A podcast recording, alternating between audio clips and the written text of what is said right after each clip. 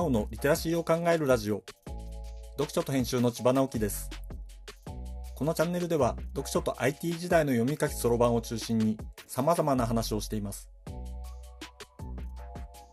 今回のタイトルはやってみた。受信トレイを掃除してみた。ストレスを減らす一つの方法。というものです。電子メールっていう言い方も古臭いですがメールのシステム何を使っていますか？僕は Gmail を使っています。それにはいろいろ理由があるのですがその一つはこうやると使いやすいという方法を身につけたからなのです。メールって溜まっちゃいませんか？受信トレイに数千件の未読メールがある人って結構いますよね。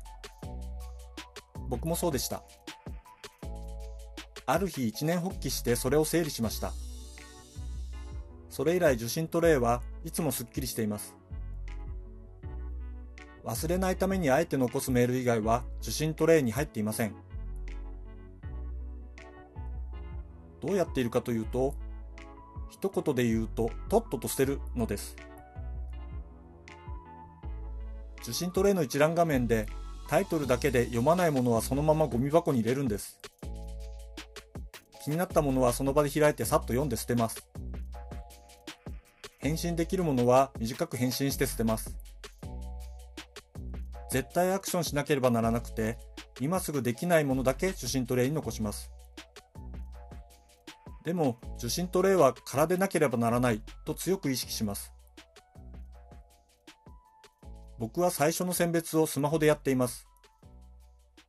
簡単な返信もスマホでやりますが、じっくりアクションしなければならないケースはパソコンを使います。こうやって常に受信トレイを空にするように動くのです。たったこれだけです。ぜひやってみてください。もしももう少し詳しく話が聞きたいという既得な方がいらっしゃいましたら、ストア化で Gmail の講座をやっていますので、そちらをご参照ください。